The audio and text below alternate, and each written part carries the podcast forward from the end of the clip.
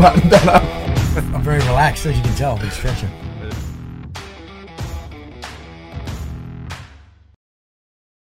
Yeah, let's get a clapper. Getting on to our next guest, mate, Leroy from Fit Dad. How you going, mate? Very well, mate. And yourself? Uh, flat out, mate. Actually, Keegan just did the uh, the coffee run in between, so I've I've backed us up four podcasts in a day. So we'll see how we go, mate. Mate, perfect. So what's the go? Uh, you started why why Fit Dad? Why start it? Sorry, can I be a pest before we can we spin that spin that around? So you want to go? Just grab yourself some. Just on the bloody audio setup. Yeah, the other side does fuck all apparently. Yep, perfect. Yeah, we're good. Carry Go, on. mate. Get into it. Mate, yeah, so once I left the army, um, I started up a group fitness business actually in Noosa. So that, I guess that's where the fitness angle come from. Uh, so I ran that for about seven years called Bootcamp Noosa and I sold that company. Um, during that time, I started doing fitness retreats around the world as well. So we went, took groups over to Everest Base Camp, Thailand, Bali, and um, I'm glad we're not doing that business right now because that would have been, you know, pretty tough. Uh, sold both those, um, went overseas, did a bit of contracting, and then whilst I was over there, bored shitless half the time, um, you know, thought I'd get into, you know, giving back um, and had that whole Gary Vee approach. Um, I was listening to all his marketing stuff at the time and started up a Facebook group, and, you know, that quickly grew to a couple thousand uh, dads, and we're just giving workout advice and tips and tricks and stuff that, you know, dads could do with their children because, you know, growing up, I guess, in or with our children in the fitness uh, business, they were always involved with everything we're doing, whether it be at the beach or whether it be at the local park for the, the group sessions or whether it be taking them overseas on all the fitness holidays as well. So they grew up, you know, around that, and it was always, you know, if we're doing any type of workouts, they wanted to be involved. So whether it be, you know, push-ups on our backs or you know squats with them, or you know wha- whatever those exercises may have been, which you know weren't necessarily anything too crazy, but you know just exposed them to that. And um, yeah, a few of the videos and pictures and stuff that we we had done uh, really took off, and we decided to put it all into an ebook. And yeah, that's sort of how it all started, I guess. Fuck. What what were you? Uh, so you were ex ex army. Yeah, so ex infantry, so I was at two RAR and then eight nine RAR. And then did a bit of contract, as in private private contract. Yeah, just over at the embassy in um, Kabul. So I did that um, on and off for a couple of years in between, just you know getting this started and holidays with the family and stuff like that. So How's the how, so how was the how's the it been received with all the with the dads out there and yeah, mate, pretty good. Um, at first, you know, I think the whole you know, and I think dad bod is one of those buzzwords that's sort of around that whole market. And you know, when we started this off three, four years ago with just the group and the ebooks and stuff like that, dad bod wasn't really the buzzword it is today. Um, so it's evolved quite a bit. Like we started off just giving free ebooks, and you know, some people had a few like coaching, like we are just doing the like online coaching and stuff. And where it is today, with you know deals with sunglasses companies and a whole range of supplement brands, and you know, it's it's more gone into like um, a motivational, you know, I guess company that you know tackles everything from fitness you know to the daily life to you know business to everything else like we seem to be giving advice and you know sharing a lot of the stuff that we do um, across the across the range is it coming from? Uh, so obviously, I come from a broken home, no dad, no male role model.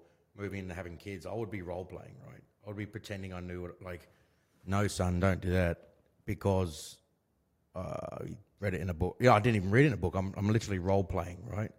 Uh, is it advice to young dads who wouldn't have a clue what the fuck they're doing? Not really, no. It's um, you know, I still don't know what the fuck I'm doing either. You know, like every day, my kids do something that is challenging me as well. Um, and we've got, like, so I've got two boys, seven and four, and then we've got a little girl due in uh, March.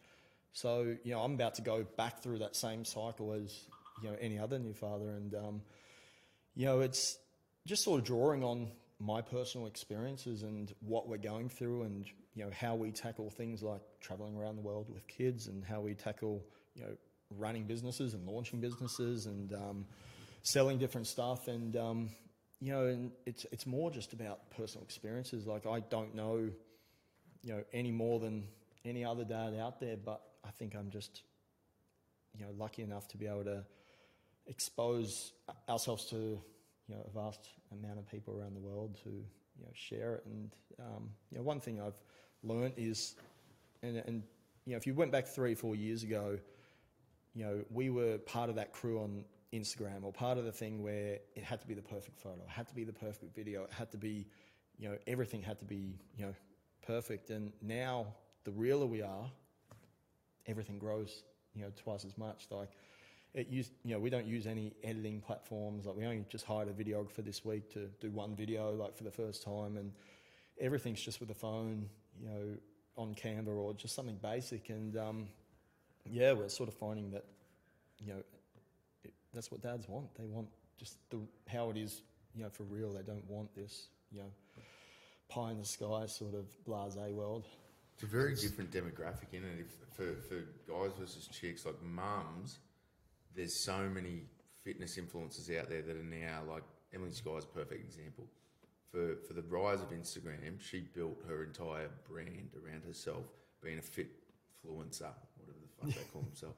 Um, and they've got to be filtered and, and, and borderline fake because that's what their market demands. And then they have these, these women have kids, and now there's a few of them that were fitness influencers that are now becoming like mum fitness influencers. Yep. But they've already set the, the baseline up of all my shit's got filters on it. They're, they're almost using it as a, as a new niche to go, here's my stuff that's raw and exposed. Um, and they're finding the segmentation of some of their audience wants to see the filtered version because that's what they're aspiring to, the younger girls. But the mums are like, yeah, I love that because I'm never going to achieve that. Show me the raw stuff of Yeah. your, your belly lines. But dudes don't really give a fuck. I don't think. Um, I mean, dudes will still look at bodybuilding pictures and be like, oh, I'll be good to do that. Dad kind of bod dudes look at it and be like, yeah, that'd be good one day, but I, I understand the effort that goes into it. Yeah. Dudes don't really give a fuck if photos aren't polished and filtered. They want it to be real. So I don't know. In my mind, like dudes see the filtered stuff and, and that's a turn off. Like you don't you want to go the polar opposite. Like if I see male Instagram models, Yep. I'm like it reminds me of that scene in Fight Club where they're on the bus and they're like Calvin Klein ad and they're like, Is that what a man looks like? Fuck no, you don't want that. You want you want to see knockaround dudes doing their normal shit going, I can relate to that. Yeah. And that I- I, think that's what you're doing well, bro. Like that's that's Yeah, and and I, know exactly what you're saying in regards to the female stuff. And it was only the other day I follow this this girl, and I forget her name, um, but she put a photo up and she had some stretch marks or something like that, and she turned it into a whole new post because the amount of you know thank you for sharing this and you know thanks for posting the real you comments i think must have changed her or opened her eyes because you know i haven't seen a filtered photo since she's gone shit they actually want the real me instead of this fake me i've been pretending to be like you know for the last five years or whenever it all started and um, yeah, I think you know with the stuff that we're doing, and you know obviously that's why I brought out the lifestyle subs as well. It's, it's not just a pre-workout. It's not you know a fat loss shake. It's not this. It's just you know it's designed to help you in everyday life. You, you know you don't need it just before a workout. You can have it because you've got a busy day on the tools, and the kids have kept you up all night. And you know it's that was the approach we went into with the uh, food scientists and technicians and that, and that like, this is what we want the product to do. You know, we don't want it just for this reason because half the people that we talk to don't have time for the gym, don't have time to, you know, train every day, and you know, we want to take that stigma away from you know supplements being just for you know the, the fitness minded people. Yeah. So Yeah, I mean, they're, they're one of your competitors, I, I'd assume. Different angle or different niche, but the what's Adam MacDougall's brand? man shake. Yeah, for getting to skinny. I mean, that when that exploded, I don't, I haven't looked into the product and to see if it's a gimmick or not, but it showed that there's a market demand for dudes who've spent too much time sinking piss sitting on the couch, going, Yeah. "Fuck, I need to do something." Um, and that Mate, blew Man up. Massive. It's it's in every Yeah. supermarket, every chemist, and I, I've listened to a few of his um, podcasts as well. He's got a really good um, podcast out there, and he's spoken about it a bit. And um, mate, from what I can gather, looking in, I haven't used it. Um, it's its product is good to go, and it's Yeah. it's you know I think it's got like that five star Canstar rating and stuff like that approach to it and stuff. So. Mate, yeah, I think with the amount of traction he's got and the status that he's got, I think it would be shows top-notch product, market. yeah. Yeah, Yeah, exactly. Shows a market. Is it a trust thing? Is that the whole social media they talk about? If you're going to build a social following uh, and and the fake uh, polished photos and stuff, it doesn't it's not believable. You can't buy into a community and and showing raw, normal shit. People can it builds that community and the trust in the- you and the person and Yeah, I think so, and I think the the beauty of the Facebook group and why I started with that and what I've come to realize now is the Facebook group comes from my personal account. You know, like all the interactions in the group, like I've got it connected to my Facebook page, and I could be posting everything from the page. But I think that that trust thing that you just mentioned, it really comes across as, hey, this is actually Leroy. This is him from his personal account. People can add me as friend, or you know, they can message me direct, and I'm just doing raw videos or raw podcast as is. It's not hiding behind a brand or hiding behind that. And I think it just um, you know allows them to relate to you know this is actually a dad out there, an everyday dad just trying to do something different. Um, you know, he's no different to me. He's got the same issues with his kids as what I do, and he has the same issues with you know uh, fitness or eating healthy or you know living that balanced lifestyle. And um, you know, we're not out here trying to sell the you know 30 day shreds or anything crazy like that. It's like, hey guys, just be one percent better than yesterday, and you constantly win. You know, just build that compounding sort of you know interest of I guess small wins that ultimately lead to you know a long long term lifestyle that you can sustain for you know until your kids are at least 18 and um, you know because you guys realize this like our kids as they grow up and you know they get stronger they get faster and, and my goal is for all the dads that we deal with is to always stay as fit if not fitter than what your kids are at any stage of you know their life until they obviously leave home Until you get Yeah. to that crossover point where your kids turn Yeah, maybe 14 or 17, They're like, Dad, I, I could chin you right now, and I Yeah. think I got one over you. I think I think one of the things is, you know, I always tell them like never get to the stage where you need to tell your children no.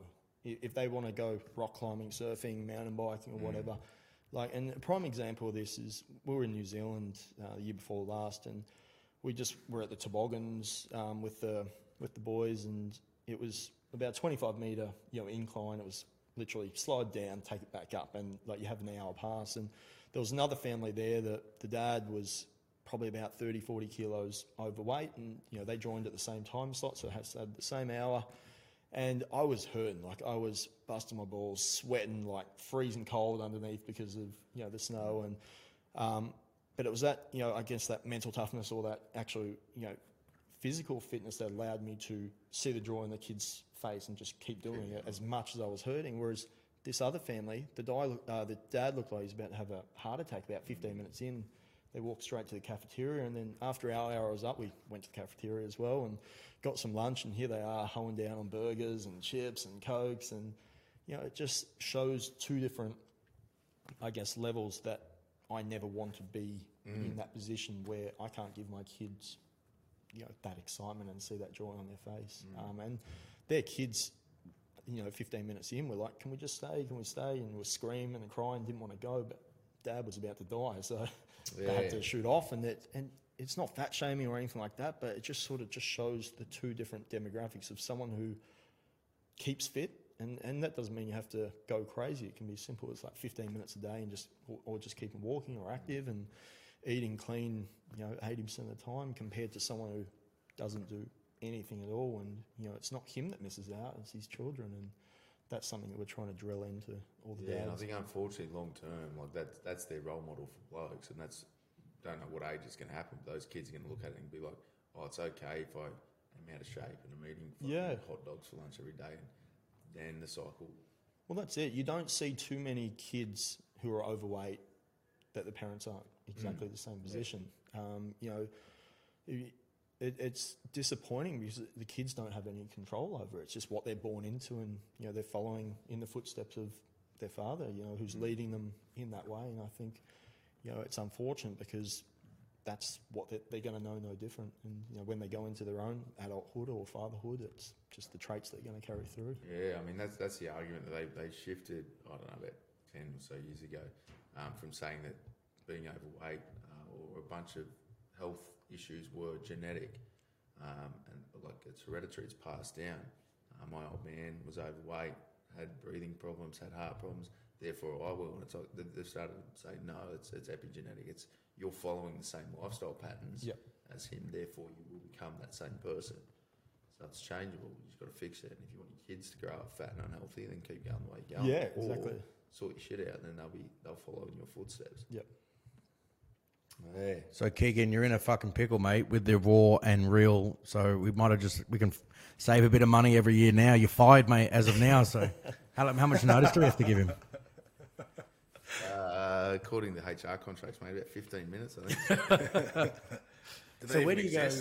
Well, was there trepidation getting into the space? Like, is there a lot of responsibility? Um, it takes a fuckload of time. Um, it really does. Like, I've had to, you know, really try and be aware of like that phone usage, and um, we spoke about previous before the podcast about scheduling different things, and you know, really being ahead of the curve. Uh, my wife's been absolutely amazing, so she is now full time in the business as well. Uh, so she handles a lot of the content creation. Like she'll, you know, do up the images or something for me that, and then I'll write up the spill. And um, you know, we're trying to automate everything as as much as we can, um, and trying to, you know, um, I guess create a proper company out of it rather than just a side hustle that is all of a sudden just taken off and you know we're playing catch up.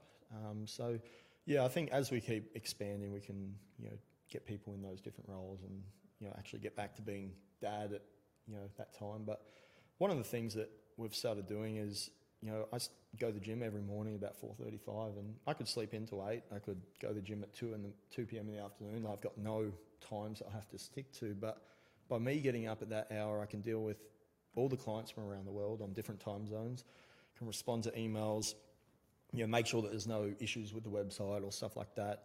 I can, um, you know, do a few social media posts, go to the gym, and I can get all that done by the time the kids wake up, which then allows me to help out with morning routine and, you know, help out with school drop off and then go to the warehouse after that. And it's just about sacrificing, okay, well, instead of staying up till 9, 10, 11 watching Netflix at night, how about I go to bed at 9 o'clock, which allows me to get up at 4, which means I can get these four major tasks done.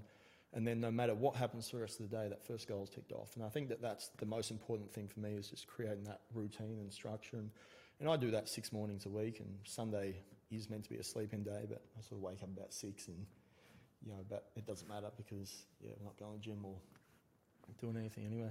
Fuck, that's got to be summer in that. Get up. I mean, I, I if I don't train in the morning, I sort of I'm in a bad habit of I make excuses or justifications or shit gets busy. But getting up at four thirty in the morning, Yeah. like you say, get everything done, and then you are up and and being present in your kid's life. Yeah, and I think you know, as a father, and one thing that we tell dads, and, and so many of them have adapted this: start training, getting up a couple of hours early, because kids have sport, they have you know they get sick, you have to pick them up from school, change changes. Our plans change with the the partners, and you know, or, or your own work or anything, and you can never be guaranteed that that session or that gym, you know, whatever you're going to do in the afternoon is going to follow through. So, by ticking off it first thing in the morning upon waking um, it just allows everyone to you know continue on and know that they've done it. So we, we bought out an app, um, or we, we, we use Trainerize, which is just like a, a training platform that we customized, and we developed just 15 minute or 15 to 30 minute home based workouts that dads can do in their living room with just a set of dumbbells. So there's like 150 different um, workout routines on there. Um, so they don't have an excuse anymore because they can literally roll out of bed, do a quick warm up, and do it in the living room, you know, in 15 minutes. And um, you know, because that was the biggest thing, like we don't have time. But then we'd get dads to send us a screenshot of their uh, screen up usage time on their phone. It was like five hours Facebook, three hours Instagram, two hours Netflix, and you're like, so there's the time that you don't have right there. So you know, come back in a week and tell me why you don't have time anymore um, and just making them, you know, be honest with themselves and stop, you know, basically lying to themselves of why they can't do it and blaming the fact that they had kids as the reason why, you know, they can no longer chase those goals, whether it be personal, business, or you know, career. Yeah, you see that a little bit. Like uh, you see Biggest Loser and stuff, and and you know you see people like, oh, I just give everything to my kids. Like, and, and they and they sort of glorify them self-sacrificing and turning into a bus. Uh, and they're like, oh, it just must have been a really sick mum or dad that just gave everything to their kids and they never had time to. And you're like, is there a bit of responsibility in exactly what you just said? Where it's like, find time in your day, do a timesheet, look where you're at, and, and f- stop lying to yourself. Well, there's 168 hours in a week, and the average dad spends 34 meaningful minutes with their children every day. So they were the stats. Um, I, don't know which university did them up off the top of my head, but 34 meaningful minutes. So that isn't minutes travelling to or from work. That's not at the dinner table. That was actually one-on-one time. So when you think of you know that, it's like we've probably been here 34 minutes already on the podcast, and you know that, that's the average time that a father spends with their children. And that's not arguing with them to go to bed. That's not arguing, smacking on the ass, being naughty or anything like that. No, it's, Yeah. Mate, quick step back. You said you use, and I pull me back in line, Max, so I go off fucking topic too much. Trainerize. yep. Do you like it? Does it Mate, work well? I've I originally used it about three four years ago, um, and then I went in tried to create my own one, and then I used some uh, Coach Heroic, I don't know some other thing, but I've gone back to Trainerize just because it simplifies the you know what I'm doing. Like I'm not out there anymore selling, and, and in fact we don't actually charge for our app. We give it all away for free because you know that's the beauty of with the supplements, and um, you know I've always told them like, I want to give as much away for as free or as cheap as possible, and in return, you know, for everyone supporting what what we're doing with that. So. Um, I, I love it. it. It's a simple platform. It has all our own branding on it, which Yeah. is a bonus. Um, and it's got an internal chat on there as well. They can connect it to all their smart watches or any of the MyFitnessPal, and you know they can you know just track everything. We upload all the videos in there ourselves. And Are they uh, decently priced? mate, I pay three hundred a month, um, and that's unlimited users. So I mean, the reason I'm asking is I, I, Train Heroic and, and Trainerize is, is something we've looked at in the past um, just to see how their model works because they are essentially the two biggest, two of the biggest names in, in white label fitness apps for, for PTs. Um, and obviously, with the Swiss8 app, we are basically going to veteran businesses and saying, hey, do you want to put a program on our app Yep. for free? Um, the intent is to drive traffic back to these businesses as well as offering stuff. And there's it's a charity, so it, it ticks boxes for most people, and they're happy to do it. But long term, I think, given that our whole model is we have a fairly strong tech team, we're looking at an option of opening, putting in a paywall so that if Johnny puts a, a program on the Swiss8 app for free and people want more of his stuff, they can go through a paywall and have a trainerized model Yep. where they've got their own customized system back there. Whether or not we're going to do it, I don't know, but um, I just, I'm starting to gauge whether people are actually happy with, with trainers because it, unfortunately, it's owned by a couple of Indian blokes that, um, I mean, it's a business. Who gives a shit where it comes Yeah. from? But I was- I was thinking if, if we're in the veteran space and we're in the, the, the health and wellbeing space, we could, and the tech space, we could easily offer the same product Yeah. um, for, for pretty much no cost to people. So we're going to start gauging. I'll probably use you as a sounding board. Start Yeah, gauging, definitely. gauging the interest to see if Yeah. veteran kind of fitness minds would be, be keen to. Yeah, Good and we've got a heap of veterans on our app as well that are Mm. fathers in the group from here in America. And mate, we've never had a bad thing about the app, and I, I guess that's their own, um, you know, their sole purpose is Mm. to make that app. That we just get to have the benefits of using Yeah. it, and um, that. So um, yeah, I, I couldn't fold it, and that's why we've gone back Yeah, to it good. after trying you know four or five different things. Yeah, I mean, that, that, we, we never want to put time and energy into reinventing a wheel. that's Yeah, already exactly. been made well. Yeah. Um, but if there is a way that we can do it that, that makes it cheaper for, for veteran businesses, um, we'll have a look at it. But yeah, we might have continue that conversation offline. Yeah, perfect. Anyway, back to you, mate. Sorry. No, I was just trying to figure out. Well, we're doing a podcast uh, with a guy, and I don't have any kids, so I'm like making shit. Up. No, but when you get in the space of giving advice, Yep. and and you, you've made, I mean, uh, I think Philip Thompson, uh, Yes. he's a mate of ours. Yep. Uh, he said, "Mate, you got to get um, Leroy on the podcast because he's got he wears all your shit Yeah. fucking everywhere, Mate, mate." he, yeah, he got some uh, about three or four weeks ago. So I sent him up and I sent some more stuff up there for Huggo as well. Yep, and, um, yep. He's been wearing all around. But, mate, and that's what it's all about, and you know, just I love seeing dads out there, you know, doing their thing. And like I said, I'm no expert. I haven't got a PhD in this or a degree in that. Like it's, um, mate, it's just about finding faults or finding, you know, issues that we can fix with, with different people that come to advice and some of that stuff that we give like we I do a lot, lot of rants and I tell people exactly how it is like real talk and just um, basically you know I think they like that because they know it themselves but when someone else is saying it it just makes them come across and um, yeah we're not we're not forcing anything down their throat. We're not slamming the, the subs if they want to buy the subs and they can go buy the subs but that's doing amazing as it is, regardless of what anyone online wants to do. So, you know, it's um, yeah, it's that whole, I guess, motivational, I guess, um, you know, message to just be better. I, I, think people, society's sort of really clicking onto the. They did a couple of papers and they were saying a doctor coming to you and saying, "Hey, look, you know, you should spend more time with your kids if you got up, you know." And they're like, "Yeah, cool, man. You got a PhD in fucking astrophysics, whatever the fuck it is," and you're like, I'm not not interested, mate. But a dad who goes, "You got no excuse, mate. I'm doing this. Lived experience. Move forward." Yeah.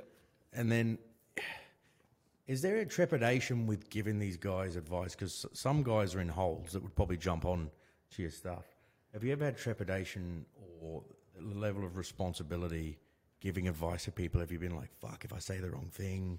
Yeah, I'm I'm very cautious. Like, you know, as, as I said, I haven't got qualifications to talk to some of these things, and I'll refer them on to psychiatrists or psychologists or even you know their doctors if they've got questions about the products as well, because it's not my place to. Like, I just give generic advice and you know my opinion on the situation I'm presented with. You know, I don't have you know the perfect system because everyone's different, everyone's situation is different. You know, my father in experience and is different to you know the next five dads next to me, and you know that's based upon you know our life experience, based upon our journey, you know, through our own, you know, with our own parents as we grew up, and um, you know our career, our financial situation. There's so many different factors that go into every different point. So you know it is very individualized, but I am also aware that hey, you can't tell this person you must go do this because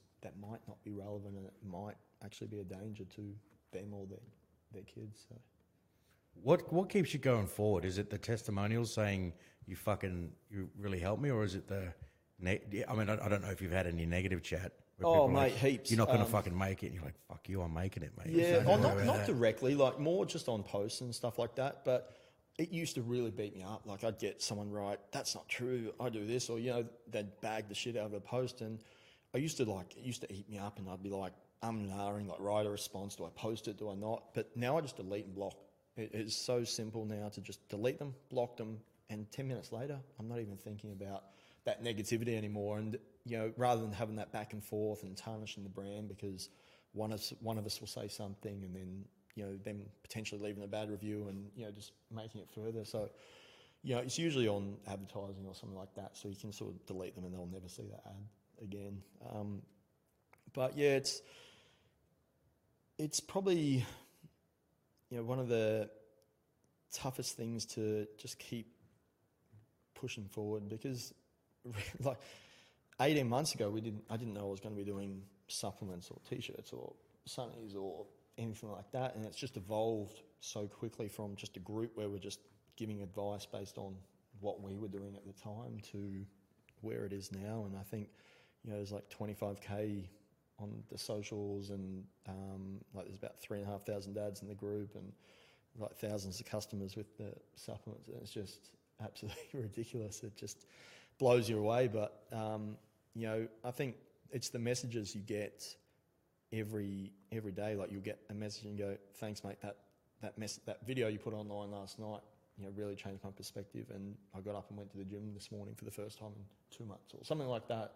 Or you know I, I took the afternoon off work and didn't do the overtime and took the kids to get ice cream or you know and it's just those little things that give you that you know that kick to keep going and it, it doesn't necessarily need to be much more than a simple message like that but you know um, it's just that small thing that we can do to keep them on the straight and narrow so you, seem like a lot of people. Um, it's an e-commerce business essentially, but you've started by building a community.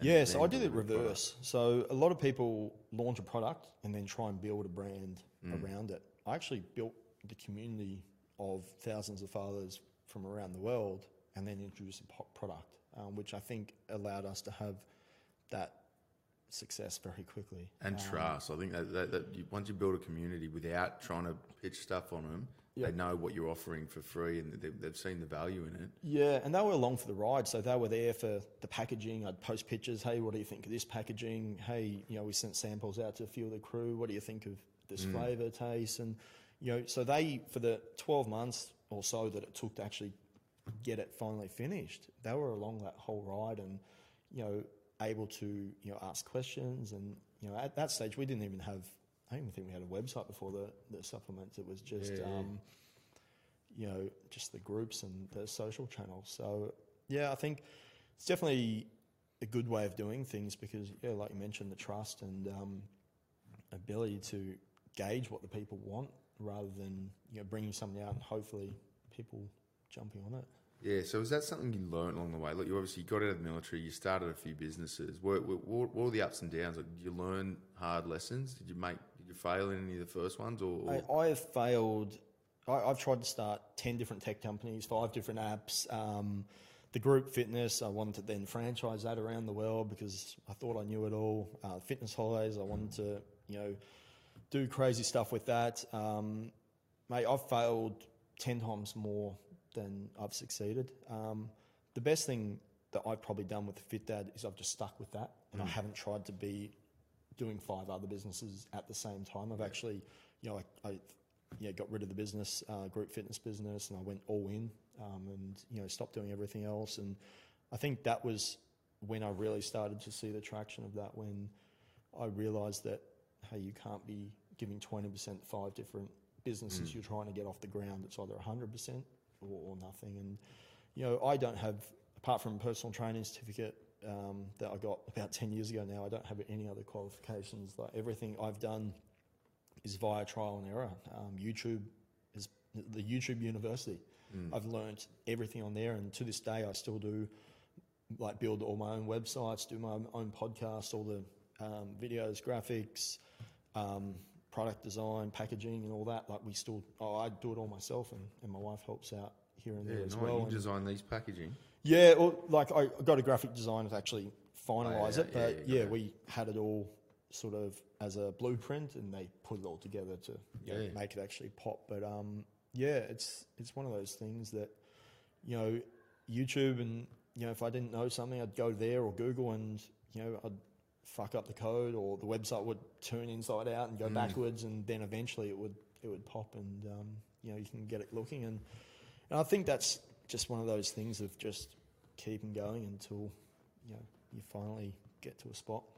Yeah. So what, what what advice have you got for young diggers getting out that want to start their own e-commerce business? Mate, um, trial and error. It's it's it's one of those things. Like I wouldn't get sucked into the thousands of courses out there. Like sure, some of them might help, um, you know, but you can learn all that information on YouTube by just searching a few different things. Um, but if they want to get into an e-commerce business, I'd actually, you know, probably go the the route I went and actually find out if that product's even wanted.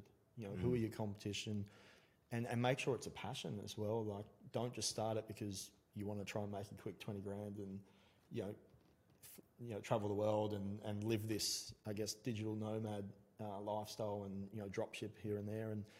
Yeah, because it's a lot harder. It, it costs a lot more more money than you think, um, and the time you actually have to put into it is a, a lot more than you know thinking that you're just going to live that four hour work week like Ferriss or whatever, Yeah. and just have the laptop switched on and just um, hope for the best. Mate, Like, that I mean, I read that book a, a fair few years ago now, and that was oh, this is after I'd already fucking failed a bunch of ideas and, Yep. and whatever. But they had so many, especially through COVID. Every chick that I've met, or every dude that that- that's been like working, a civvy dude that's been working a job that's been still down or whatever, they're all like, I'm thinking about becoming a graphic designer so I can just work wherever I want around the world. I'm like, Yeah, you and the other seven billion people on the Yeah, planet exactly. are going to be graphic designers and digital marketers next week. Yeah, it's Um, um, it's it's a minefield out there, and like the amount of people like we get pitched every day from different companies wanting our surfaces across, you know, X, Y, Z, and it's you know you look at some of these people, and it's like a Wix website with still the powered by Wix down the bottom, Yeah. and it's like I don't know what you're playing at, but it's just Yeah. you know you need to step up, and it, it- you know it's even even to the point where you get some of these people who think they're killing it, but they still send you an email from businessname at gmail.com. And it's like, Yeah. guys, it costs you a dollar to change and just have, you know, info at businessname.com. Like, Yeah, I think professionalism, trying to actually do the right thing, even though you might only be small, you know, having that structure set up. And yeah, hundred percent. That's something I, I notice a lot now too. It's and it, it, it takes a while. It's, I don't want to be arrogant about it, but it, if you if you're in the tech space for a little bit, emails and what their website's built on is a big indicator of should I partner with this person Yeah. or not. Um, and I mean, there's going to be startups out there that you don't want to go and spend a whole bunch of money when you first start out because you're still validating your concept. But if if someone comes to us and said, "Hey, we want to do this stuff with you," and, and we look at their website and it's a Squarespace or a um, Wix or what's the fuck another one, WordPress side. I mean, WordPress is pr- getting better, but that is an indicator straight away that says I'm not sure whether to trust this person or not. Are Yeah. they just throwing me gimmicks? Um, but yeah, that, that, that's a learning curve along the way too to, to identify small bits to go. This person's gone out, they've put the effort in, they've made themselves professional. They're Yeah. actually having a crack at going high speed. yeah, definitely. And, you know, especially when they're pitching for, you know, work that's going to be, you know, potentially thousands of Mm. dollars per month. It's, um, and we use Shopify. That's our, our website's all built on that, which is still the drag and drop sort of formula and all that, but you can make it look yeah, pretty quickly as well. Yeah. So, yeah, it might cost you 40 bucks a month or 50 bucks to actually have the Yeah. server, but it's the difference between, like you said, someone getting the deal or yeah, missing out. hundred percent. What do you do with so? I just want to go back, like I'm talking out of my fucking lane, hundred percent, because I'm, I'm not a fucking dad, and we got to fit that on. But so you have a. You, did this come? I don't want to sit here like a fucking armchair psychologist, Yeah, yeah. Did this come from? You you got a good relationship with your dad. This Yep. come from, and uh, is it stuff that you were like, oh, I wish I did things. He did things differently, or you're just like, fuck it. I just I can see a market to help these dudes. Yeah, no, I'm, I'm, my relationship with my parents is still amazing. Like they live in Noosa as well, and um, yeah, it's, it's always has been uh, really well. I think I just seen a gap in the market, to tell you the truth. Um, running the group fitness um, bootcamp Noosa for seven years, it was ninety percent female, um, and and I noticed that trend. Apart, CrossFit gyms were probably about 50-50, but you look at any of the F45s or any of the other group fit, um, fitness classes around the country, 70 80% of those classes are women. And I thought, why is it that the men aren't going to these? Are they not training at all? Is it that whole mentality of, I know it all, I'm just going to go to the gym and do my own thing? Or, you know, what, what's the reason? So I think it was just a bit of a combination of that knowledge of, you know, okay, there's a there's a market here because it's not getting served, and I think you mentioned earlier about all these female fitness in, uh, influencers like Kayla Itsines and the Emily Skyes of the 2015s that were really big, but there was nothing really out there for the males. And you know, when I started this group, I'm like, okay, well, everyone's really interested in these workouts we do with the kids, and you know, always asking questions about our travels and the workouts we do on the road and stuff like that. And I think it was just that light bulb moment of, hey, there's actually a niche here that isn't getting served.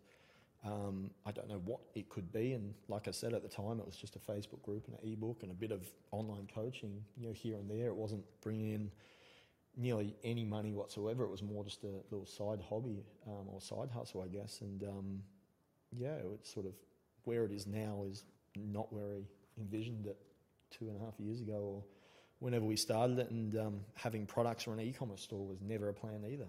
Um, it's sort of just everything's evolved out of yeah necessity, I guess. And and the reason the supplements in the first place is we kept getting asked, um, you know, what should I use before this session, or what should I use? You know, what supplements do you use? And we're always just saying this protein powder, this pre-workout, this BCAAs or whatever it was at the time. And then after about three months of constantly saying, this is what we use, I'm like, Use this oh, fucking one because we're going to make it. yeah, exactly. Like, hang on a second. I'm going to go find a manufacturer, and I'm actually going to, you know, make something. So every time any one of these thousand people ask what I'm using, well, this is what I use. If you want it, here it is, and it's going to help us, you know, support us to be able to, you know, afford all the education support and videographers and all the stuff that we do that we haven't been paid for, like because you know, trying to constantly put hours and hours into you know making videos and podcasts and all these different things that you don't get paid for. It takes time and money, and um, you know now that is all supported and allows us to keep giving back. I think it's not just that. I think like you walk into a supplement store today, and there's 1,200 different test boosters. That you don't know what the fuck is in half of them. Yeah. If you're in the army or in even with Isaac, they're like who plays for the Sydney Swans. They're like their nutritionists and dietitians for the team are like, if you walk into a supplement store, you're not allowed to have anything. Yeah. Because they don't know what the fuck is in it. Even if what is it you were saying before? It's it's not ASADA, it's Australia. What, what what does it have to be approved by? Uh, WADA, it is a Wow, SADA. I it is think. it, yeah. So even if it's like, I think Musashi put a fuckload of money into making sure all their stuff was approved for fighters. Yeah. Um, and So even our that, stuff is like we haven't got any banned substances in ours, but the difference is between an athlete being able to use it. We have to actually get every flavour, every batch tested by. There's a laboratory down in Melbourne, but it's eight hundred dollars per batch per flavour. So when you've got ten flavours and you're doing batches every month, like you, we just can't get those certifications that allow us at this pointless, like, stage. Even though it's all safe, we can't guarantee it. So the athletes and the clubs won't allow them. Well, that's what they said. That's what that's what Isaac said. He's like, it's all got the approval stamps on it by the governing body that's testing us, and the, our dietitians like, don't fucking touch it. Yep. Can't trust it. Yeah. And it's probably, I mean, that's I don't know whether it's stigma or whether it's John Jon Jones has just ruined it for everyone because he Yeah. eats whatever he wants and tells people it's a tainted supplement. Who Yeah. knows? but So- yeah, sports teams are just saying stay away from subs. Yeah, and we're actually bringing out a sports range this year. Like we're working with the manufacturers to develop a standalone brand, so it won't be anything to do with Fit Dad, but it's going to be exactly for that reason. So for the sports teams, the athletes, and all these people that don't know what to touch, it's going to be you know all the protocols are done much the same as the way we started the Fit Dad. It's done with a, ASADA and WADA, you know, view first, rather than bringing out products and then trying to change the whole you you know, blueprint to suit. It's going to be okay. What protocols do we need to have in place to start with? Let's start with those, and then the product will be the last thing we do because we need to make sure that the actual raw powders isn't tainted from wherever it is. We need to make sure that manufacturing is, you know, everything's all perfect there, and we need to document it. We need to get everything batch tested, and we need to have make sure that you know, because it, it changes every day. Like every week, there's a new ingredient that's on these lists, and Yeah. that's the the big struggle. But not that. It's just going into going into a shop as a, a everyday bloke. Like I don't have to worry about getting tested because Yep. I'm certainly not an elite athlete. But to go into the shop and then you know you've normally got I don't know some jacked up dude or Yeah, some exactly. semi famous you know fit and they're like oh we recommend you should have this and you're like uh, I don't even know what the fuck that is right. Yeah. So the I trust. look like you, so I'll Yeah, take it. I'll take that. Fucking sure. What, what's that one? They're like, oh, it's just come out of America, and you're like, America, the FDA. I'm, I'm pretty sure you just, if you want to get stuff approved, you just line someone's pockets and you're Yeah, good to exactly. go, right? But going and being able to go in and, and or trust with you, sitting down talking to you, Yeah. when you're, it comes from a place of fucking, I don't know, what is it called? Uh, my brain just dumped. but we can trust you. You, Yeah. you, you know, it's you. You're looking out for people, and you're just like, I just want to fucking help people, Yeah.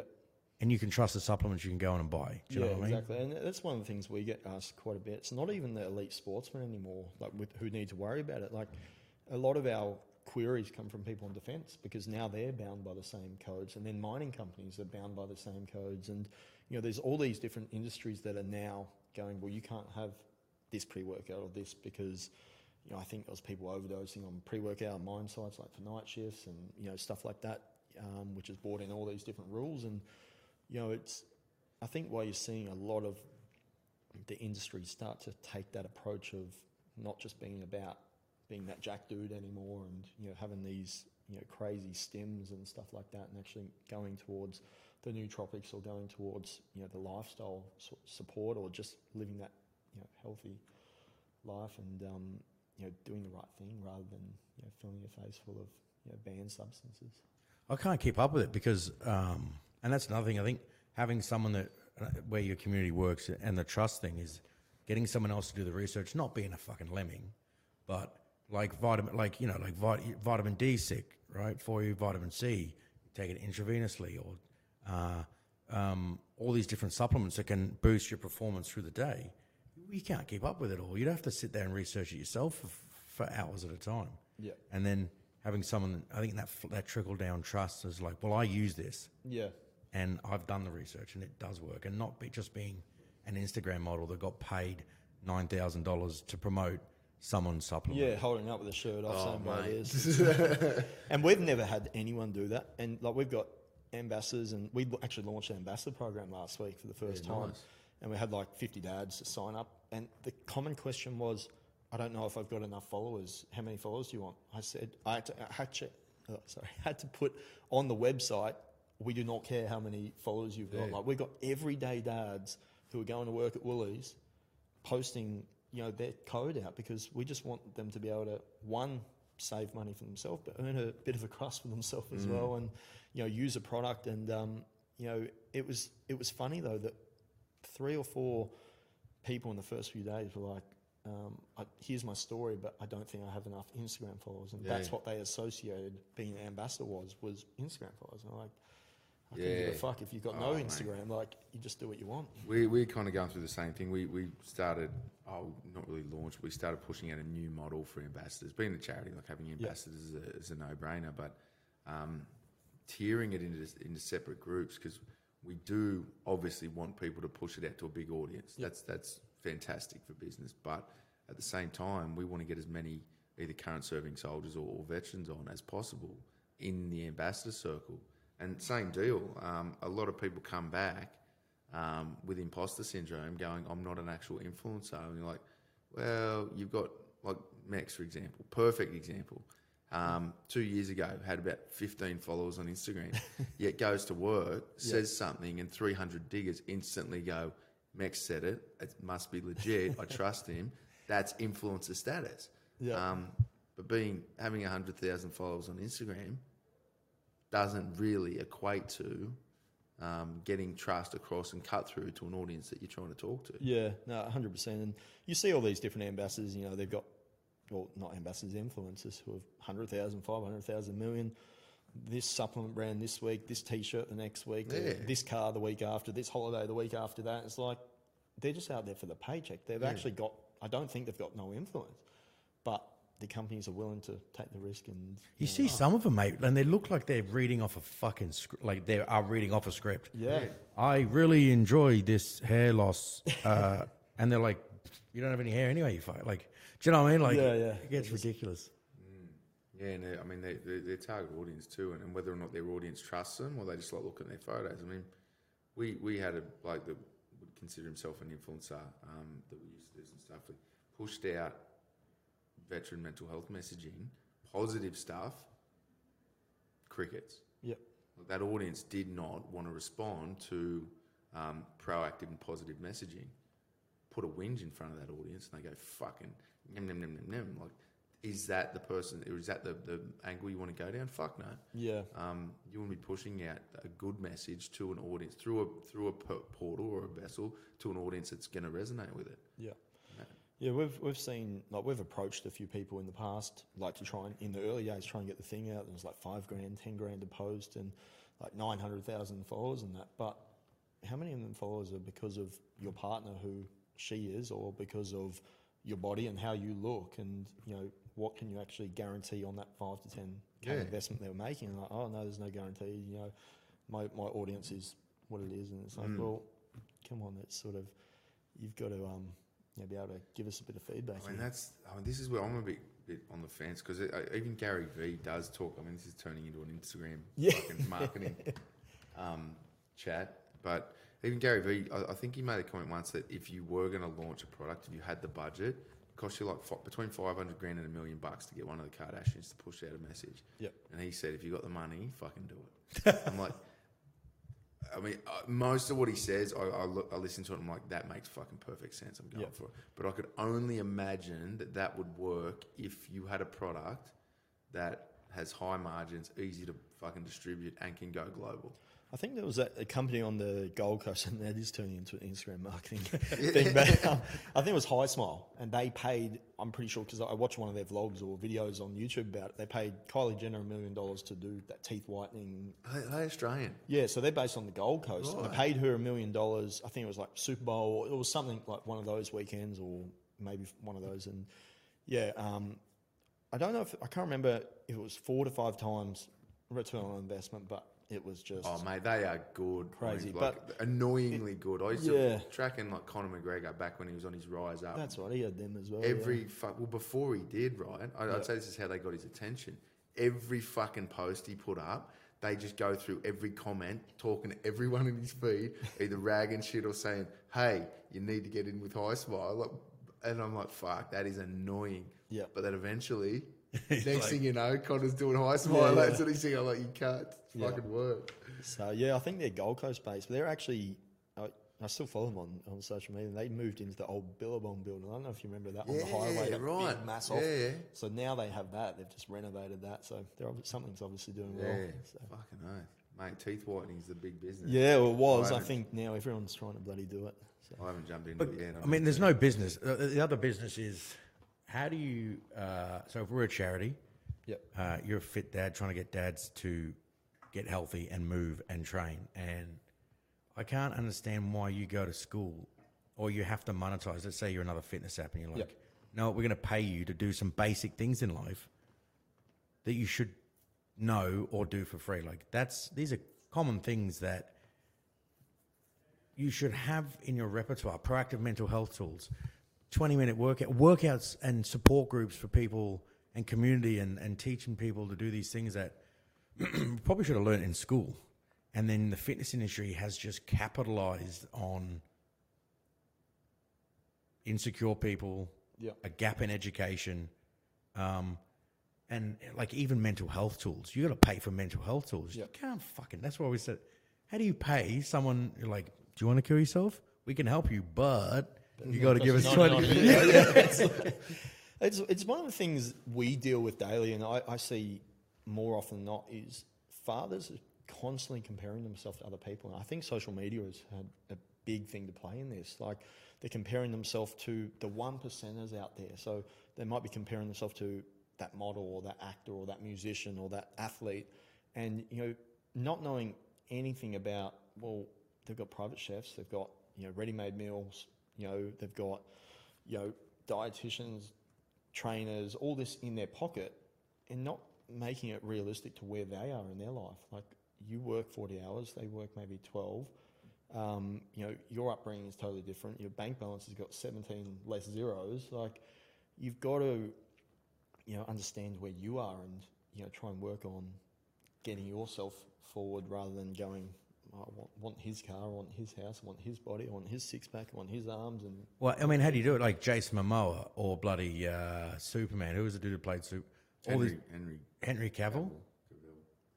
And they're like, literally, like you said, like they got personal chefs. They're not making their own meals. No, that's they're like, right. no, no, you eat this, Yeah. and then you got a trainer saying, do this. Get out of bed. Get out of bed. lift that weight. Yeah. Yeah, that's right. And it's, I think these are the people that they're comparing themselves against, and that's why they're never fulfilled and never feeling like they're getting anywhere because, you know, they're constantly aiming for that one percent instead of, you know, and even like put the question to us and myself personally, like when was the last time you compared yourself to someone below you?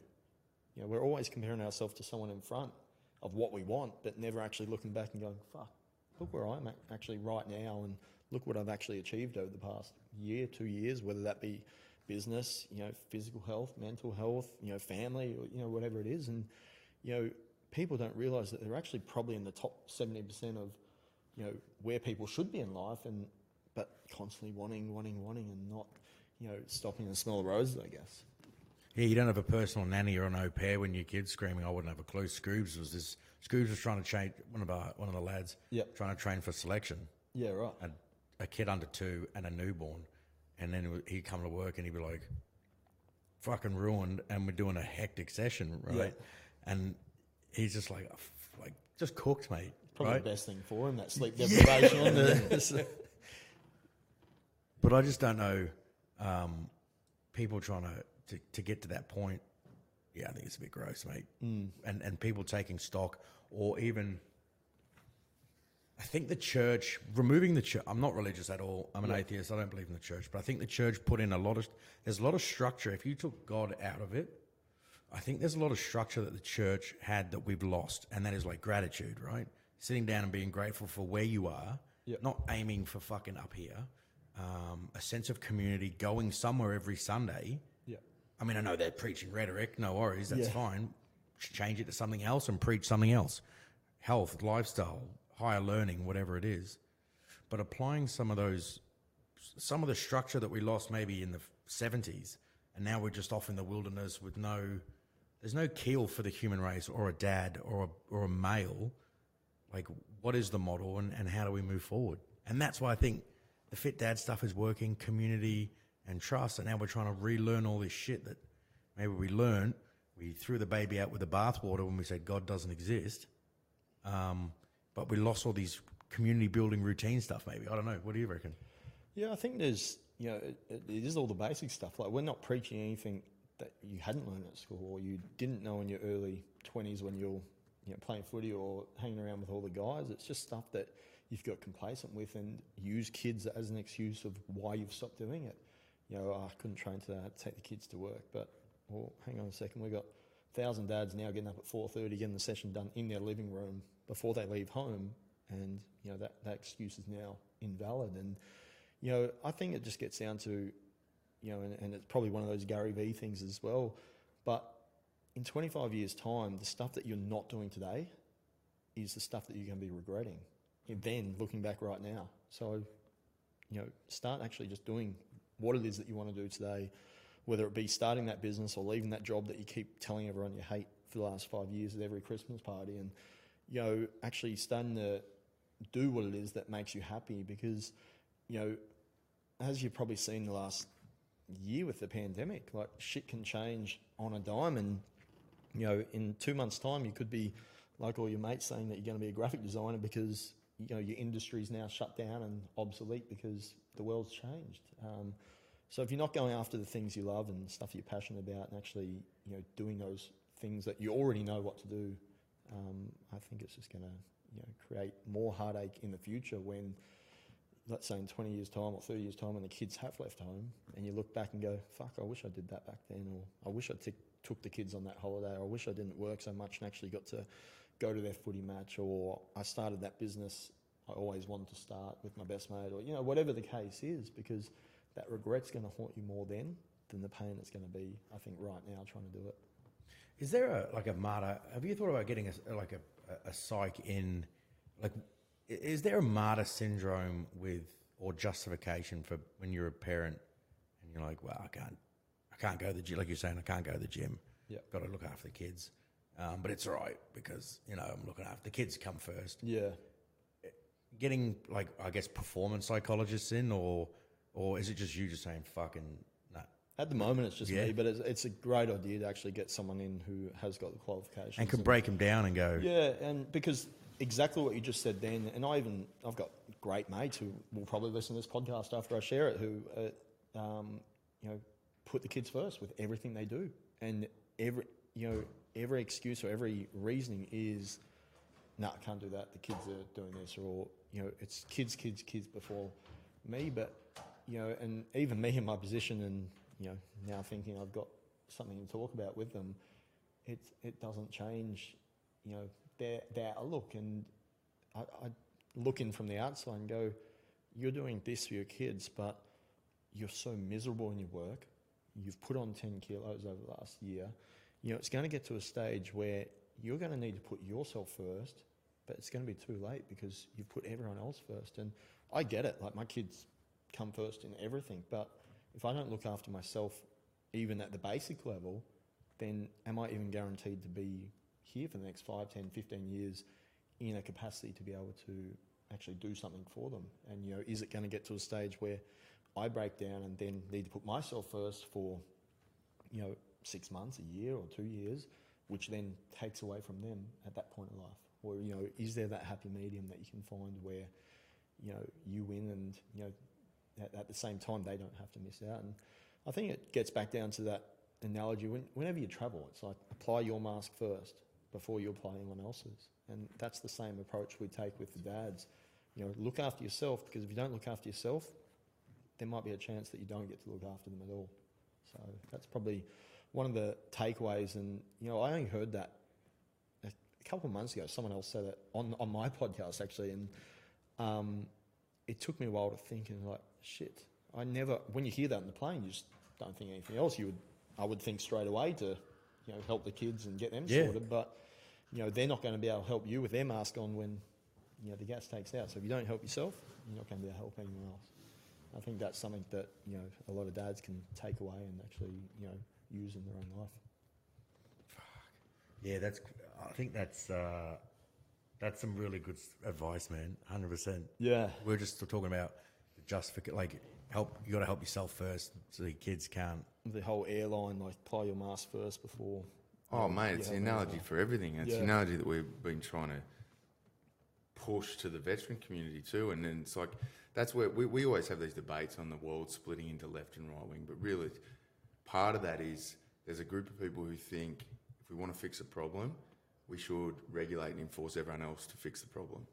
There's another, there's a separate group that says if we're going to fix a problem, um, in order to help other people fix it, I need to look inwards and fix me first.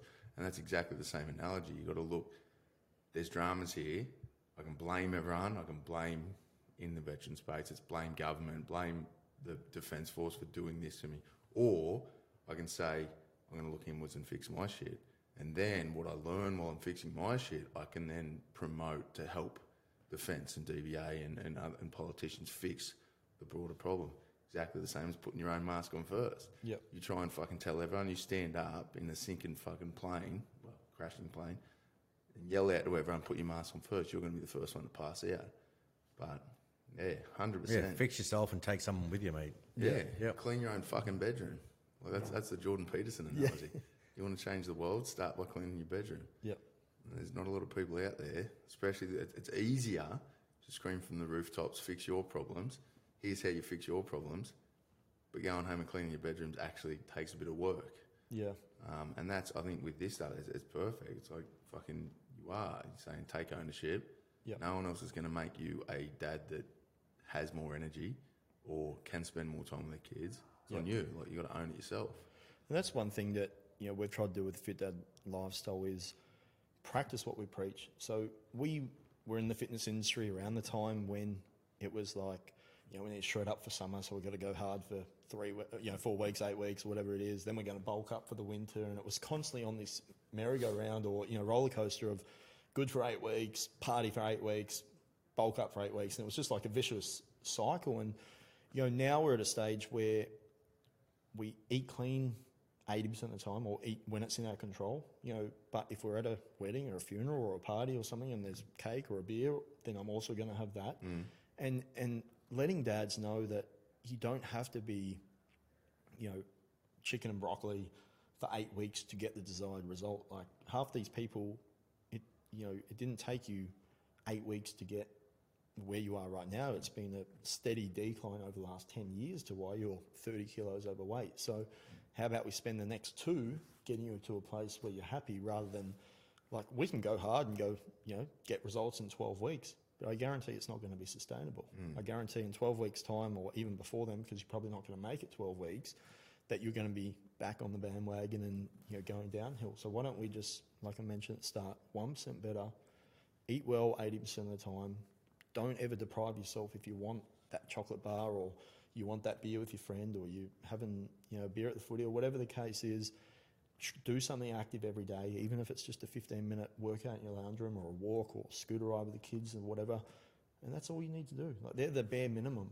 Hmm. You know, depending on what your goals are and the reason why and all that kind of stuff, that's when you can add these other you know platforms and you know excel and chase the dreams that you want to chase. But at a bare minimum, that's what we ask of you.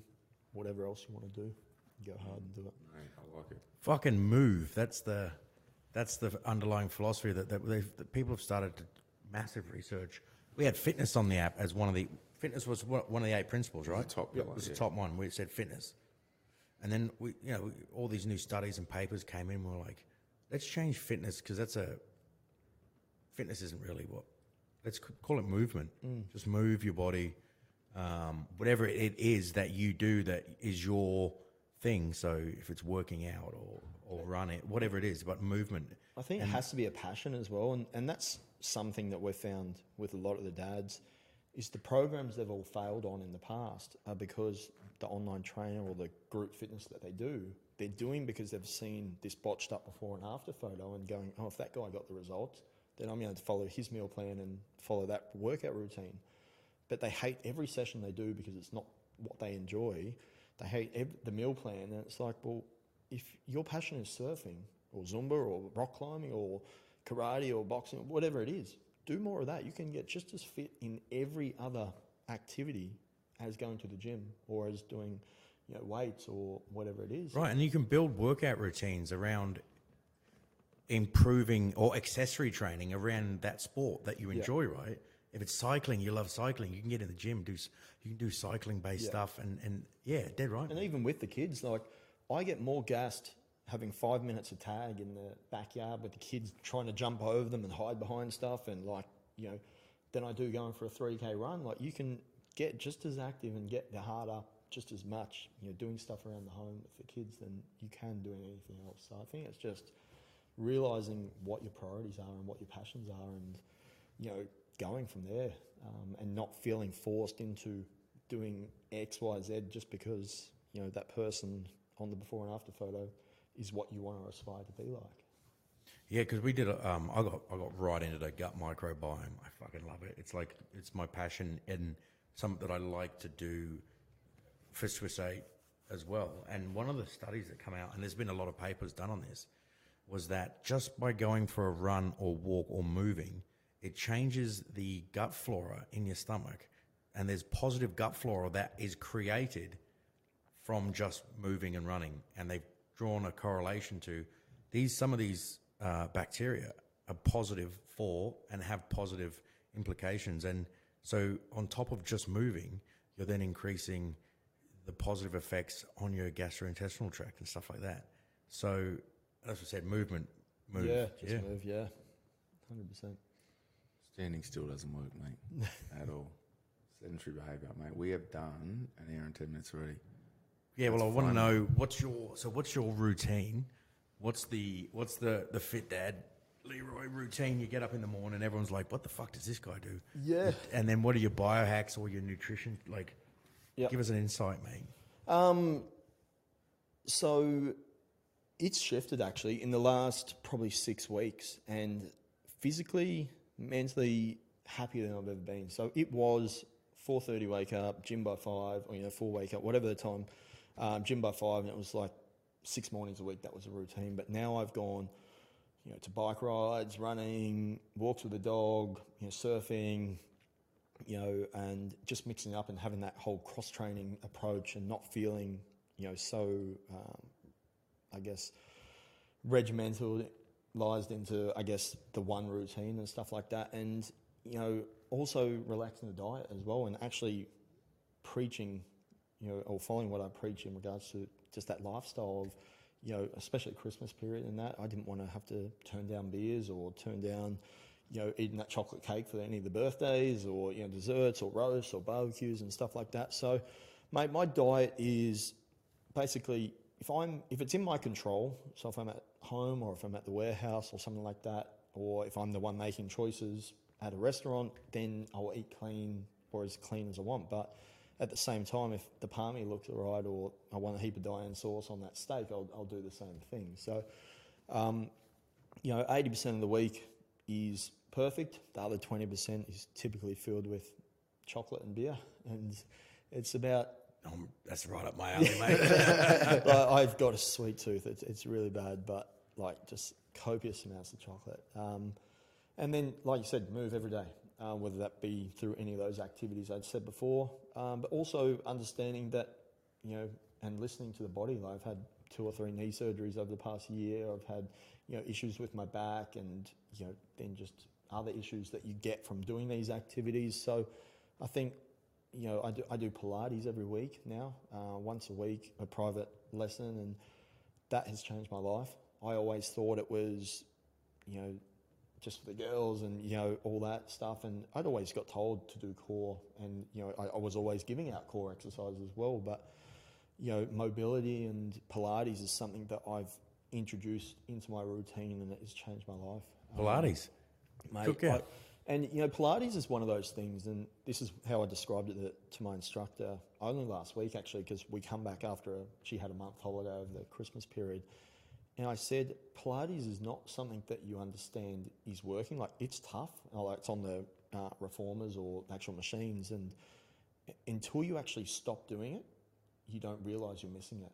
Um, and it fixed up my head like this um, pelvic tilt. You know, if, if you looked at my side profile, it was like tilted out and, you know, it straightened up that quite a bit. And it was only something I noticed that was working when I stopped. Um, and then I fell, felt the back start to give out a little bit more or felt the knees, you know, start to buckle and that core start to loosen. And, um, you know, one of the, I was doing it for about six months solid and we moved house, I think it was November, December, and we did it ourselves like, to avoid getting the removal company in. And usually, you know, me lifting the kids out of the car, I'd twinge my back or, you know, something would go wrong. But we did the whole move ourselves and I can directly correlate that to Pilates and just building up that core from the inside out and, um, you know, really working on those small, you know, structural and, and, and stabilizing muscles to actually, you know, help everything out. And Fuck, I'm gonna have to get over Give it a go, mate. Yeah. You know what else it's, is um, good about Pilates? so the view. the view would be good. I, I do one on one because I just, you know, didn't know any of the movements, um, and I, I find that I can really get that, you know, correct technique. Whereas the classes, I just feel that you just get lost. And you know, Yeah, it's, yeah. let's say it's only ten reps or a minute. By the time she corrects six other people, you've probably been doing it wrong for a minute and not Yeah, getting the best thing out of it. So that's probably the best thing. Um, I download this app. This app's called GoWOD, which is a mobility app. Um, I think it's like CrossFit one, or it's got a picture of a CrossFit on there anyway. But it's got a free trial there for 14 days, and it is probably something you guys can implement into yours if, if you haven't already. But the testing protocol at the start it actually goes through like 10 minutes of testing. So you go through all these different stretches and holds and stuff like that, and then it has got 10 different pitches Mm-hmm. there, and you tick which one you know mirrors where you think you're your at. reach was. Fuck, And then it changes up your whole program based upon your weaknesses. So it doesn't just give you a generic program, yep, do this 15 minutes of mobility every day. It's actually, okay, well, you need to work on your hips more, or you need to work on um, thoracic more, or whatever the case is, and your program for the next month is solely based upon your weaknesses, and then you do the test again, and then it adjusts it in the back end, and you know moves you forward. And um, now I'll show you guys after this, but you can set it to like you know if you go to the gym, for example, you can set it to an eight or sixteen minute pre warm out. You you say, okay, I'm doing bench press, I'm doing bicep curls, I'm doing leg press, or whatever it is that you're doing, and you'll actually plan your warm up based upon the exercise that you're going into. And then the same thing, it will give you your, warm, uh, your cool down based upon what you've done. Um, so you can either set it to that, where it's a pre and post workout, or you know you can set it as just a daily routine which works on your weaknesses. So I think those two are probably the most important things.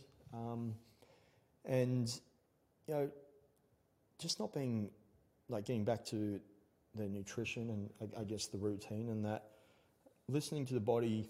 You know, I, I've gone away from having the strict diets and the, and the calorie counting and all these different stuff and just you know you know when you're like myself like you know when you look in the mirror or you know in yourself you're feeling unhealthy or you're getting a bit soft around the edges or something like that and you dial it in for a little bit. But then you know if the boys want to go for a hit of golf and you want a few beers then i'm also going to do that. Like life is about doing the things that interest you. Um, and you know i am a strong believer that you can get the best of both worlds from living that i guess Fit Dad lifestyle as well as you know you know enjoying the things that you want to do as well I think that's the same as uh, that body shaming, fat shaming. It's always it's always chick centric in it, but there's a lot with dudes that are like, I am a fucking fat cunt. Like, Yeah. And then going like, I'm never going to be able to do it, mate. Yeah, that's spot on. Um, so the, any new, any, is there any, like, what, what vitamins are you sort of thriving on right now? Is there any, is there stuff that you take personally that you like, this gets me fucking firing? Yeah, no, I only take the Fit Dad Fuel. Um, it's Yep. a good plug, but um, I don't take any other vitamins. Like, uh, I think like if the kids are sick from daycare or school and that, the wife has like the probiotics in the in the fridge and all that. Yep. that I'll we'll, we'll just have them and some just straight vitamin C powder as well. That seems to keep any you know the kids sickness that they pick up from school and you know pass it on to us. Um, but yeah, I usually have uh, one of our energies first thing in the morning upon waking. Um, then I have the essential amino acids during the session, um, and then the recovery. Our, our other formula in there is a sleep formula, so that's the magnesium, zinc, and B6. You have that before bed, and um, yeah, so I usually just um, stick with those three, and I don't really try and reinvent the wheel too much apart from that. I used to have like, you know, the liver cleansers, and I used to then have these other disgusting drinks because I know someone told me that it was good for you, and it was like the psyllium husk and the Metamucil and the apple cider vinegar and the lemon, fresh lemon. You have that every day, and it's meant to cleanse cleanse your insides. And you know, I did that for years, like just thinking that that's what, and then you stop doing it, you feel no different, and the liver tests are still the same. So it's like, mate, I just, you know, stick to that, yeah, 80-20 principle, and you know, not not feel so, restricted. And I think the biggest thing is not feel guilty about it either. You know, I, if I'm going to, you know, one of the biggest principles, and this is probably a takeaway for everyone, if I am going to go have a beer in the afternoon or at dinner, they recommend, I think, a litre per 20 kilos of body weight of water per day. So I make sure that I've at least got that minimum amount of water in. So 80 kilos, 4 litres, 100 kilos, 5 litres, or whatever. I had to do the math on my fingers, and I realised Yeah. people, people are going to look at my fingers to fucking say. But um, I just make sure that I've got um, that amount of water before I start because if the body's hydrated, then the effects of what those beers and, and I'm not a big drinker anyway. Like if I go out for dinner, I might have one or two, or if I go out to a party, you know, sometimes I'll even drive, you know, have two or three. You know, it, like it's um, it's not like we go out and get shit faced, but um, you know, it's just one of those things that I sort of take into account, and then have a hydration before bed with a couple of um, Panadol and an anti-inflam, and you're good to go. You wake up hangover free, and mate, happy days. So. Well, mate, it was it was sick to have you on the show. Where can people find you, your socials, your websites, and stuff like that, bro? Yeah, so it's just the fitdadlifestyle.com um, and then the Fit Dad Lifestyle across all the socials, all the podcasts, and that's about it. Fuck, mate, it was really good to have you on the show, mate. Cheers for coming on. Mate, highly appreciate having me. Thanks for that. Cheers, mate. Cheers. mate.